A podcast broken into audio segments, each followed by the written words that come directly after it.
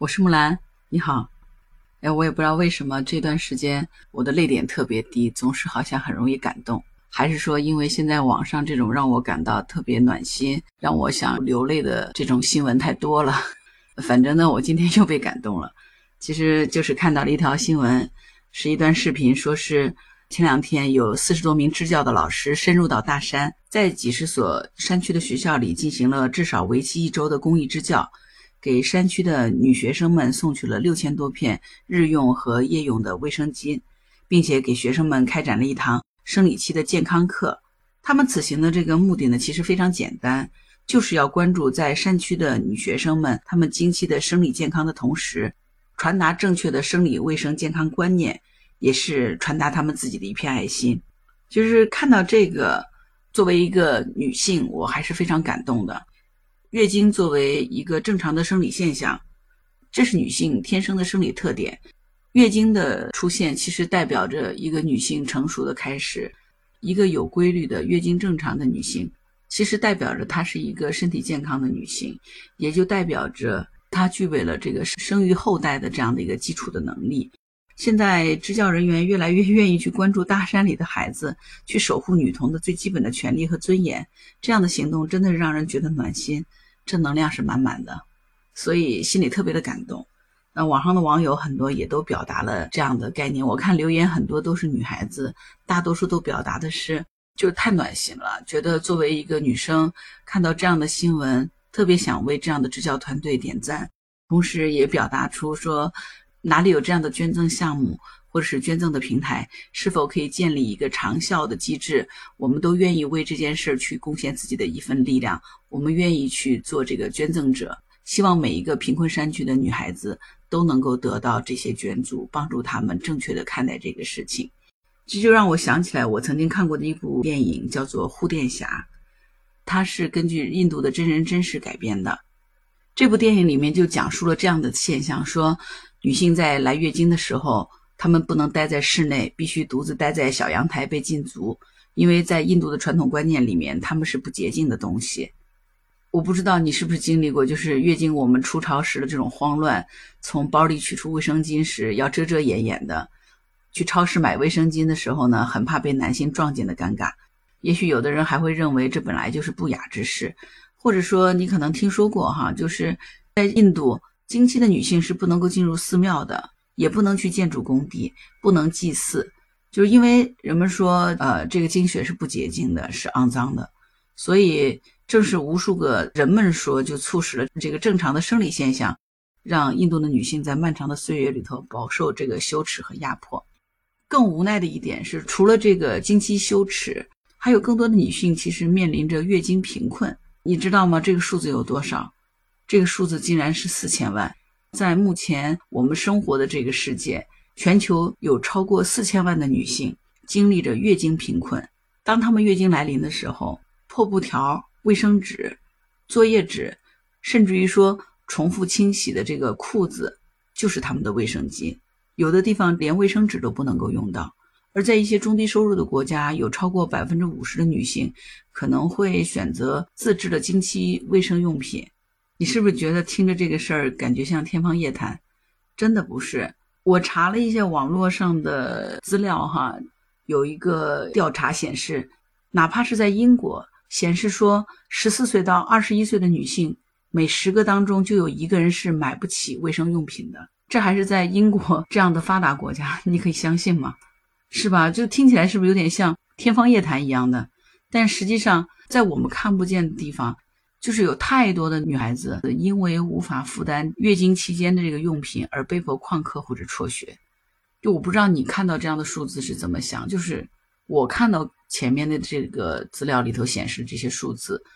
我真的感觉就是鸡皮疙瘩都要起来，头皮发麻那种感觉，真的觉得耸人听闻，你知道吗？就是因为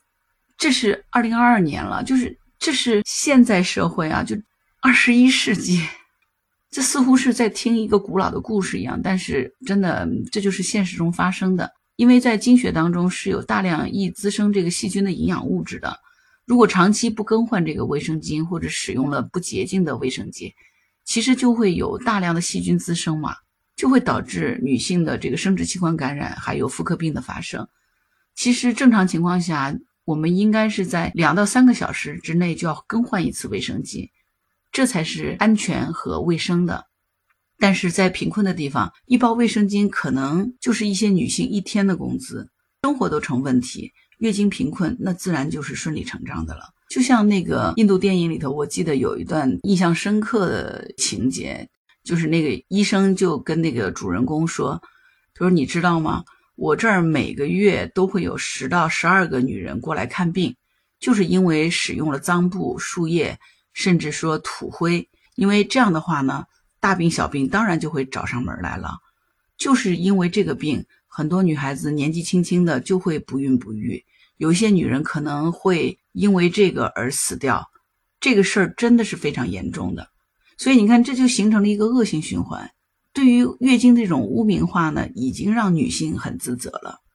就前段时间不是有一个新闻说在高铁上卖卫生巾的争执嘛？我记得在热搜榜上大家讨论了很多。其实这种月经羞耻就让很多女性已经感觉自责、羞耻、难以言说。而月经贫困其实相当于在已经背负了沉重心理负担的女性身上，又让她们遭受了更多的生理折磨和物质折磨。就这种恶性循环其实真的是需要得到根治。为什么前面看到这条新闻说这40个支教老师要给他们点赞，因为他们做了一件特别有意义和伟大的事情。就让我想起来，就是前一段时间我在网上看到广西巴马山区有一个支教了11年的男老师，每个月都会走出大山去给他支教的那些学校的女学生们购买卫生巾并发放给他们。同时这个男老师还曾经在学校里非常认真的给学生们去讲授生理卫生课，告诉这些女孩子生理期是怎么回事，正确的性观念和性知识，为什么会有月经。我真的是觉得这个男老师太有勇气了。这个支教的男老师他的名字叫杨非凡，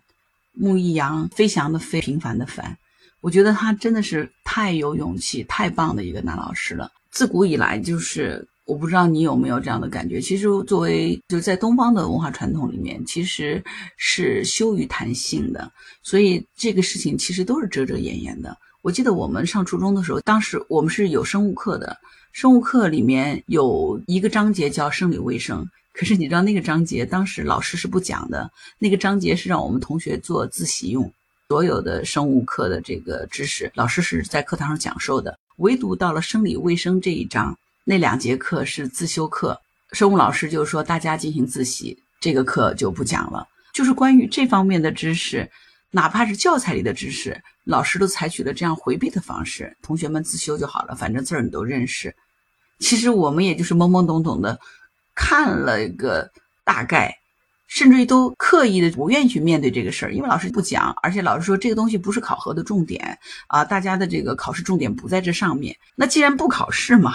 那你也知道的，我们上课不就是为了考试嘛，对吧？那既然它都是不考试的内容，老师说就是大家看看就行了，选修有个概念就行了，那谁还会去认真去学习它呢？所以其实我们那一代关于性教育的这个知识真的是非常匮乏的。但实际上这过了30年了，我们在性教育上面实际上好像没有特别大的进步，至少是和我们现在整个经济的发展是不能匹配的。其实我们的生理知识是依旧贫乏的，但是呢，接触的书籍和影视却多起来了。所以其实这个反倒是有一个问题，就是说什么呢？就是因为在校园课堂上正规系统的性教育是缺乏的，所以这些色情网站呢，有颜色的小片子就成为了学生们获取性知识的一个很重要的渠道，尤其是在大学的一个校园当中，这几乎更是一个公开的秘密了。真的怪这些学生们吗？只是因为他们没有渠道，只能通过这些渠道去进行了解。但是那些色情网站和小黄片，他们的商业目的是不一样的，所以自然就会把一些负面的不良的色情信息传递给学生们。这就是因为在校园课堂上，我们的正规系统的性教育是缺乏的。其实性本来就是我们人的一个正常生理现象嘛，不管你是男性还是女性，但是我们总是遮遮掩掩，不去正规系统的进行教育，那我们的孩子的生理卫生知识它就会严重缺乏嘛。他也不知道如何来保护自己。所以我们有时候经常会看到网上有各种各样的消息，尤其是在农村，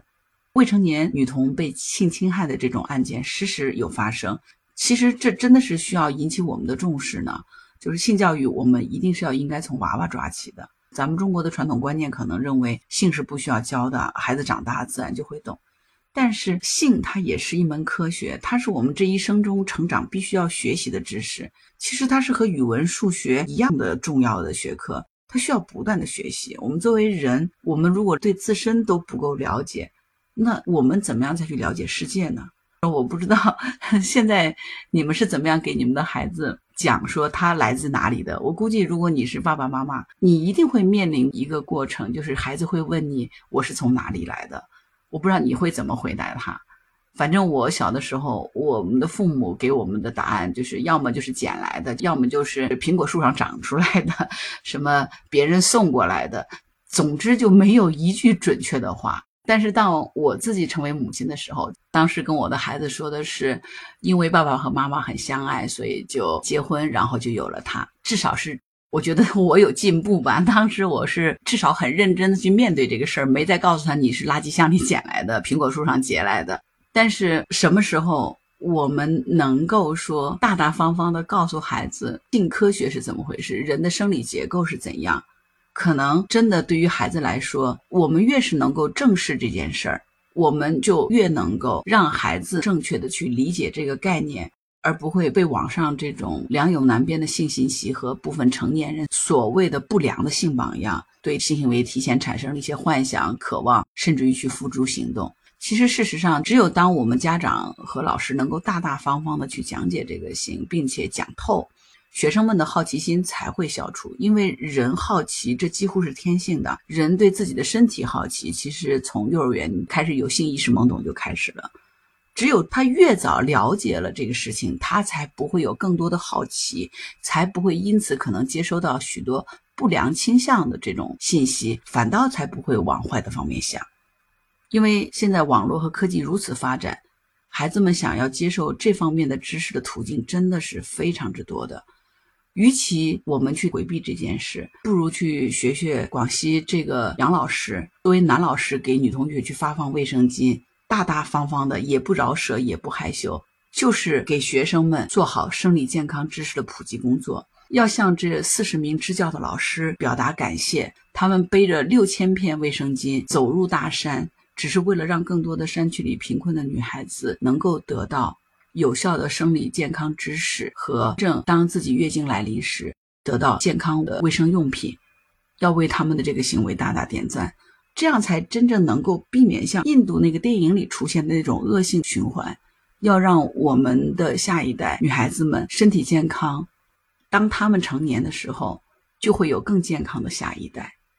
我觉得中华民族生生不息的繁衍和传承是要这样子来完成的。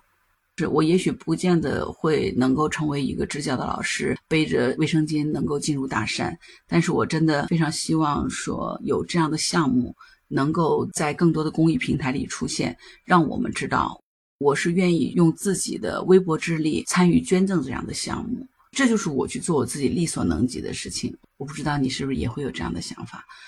当我们每个人都用自己力所能及的力量关爱这些在贫困山区的女孩子，我相信我们民族的希望也就在这里。去落后地区支教，不仅是教这些孩子们知识，更是要帮助他们提升他们的思想意识，把他们的思维打开，这个才是真正授人以鱼，而不是只是授之以渔。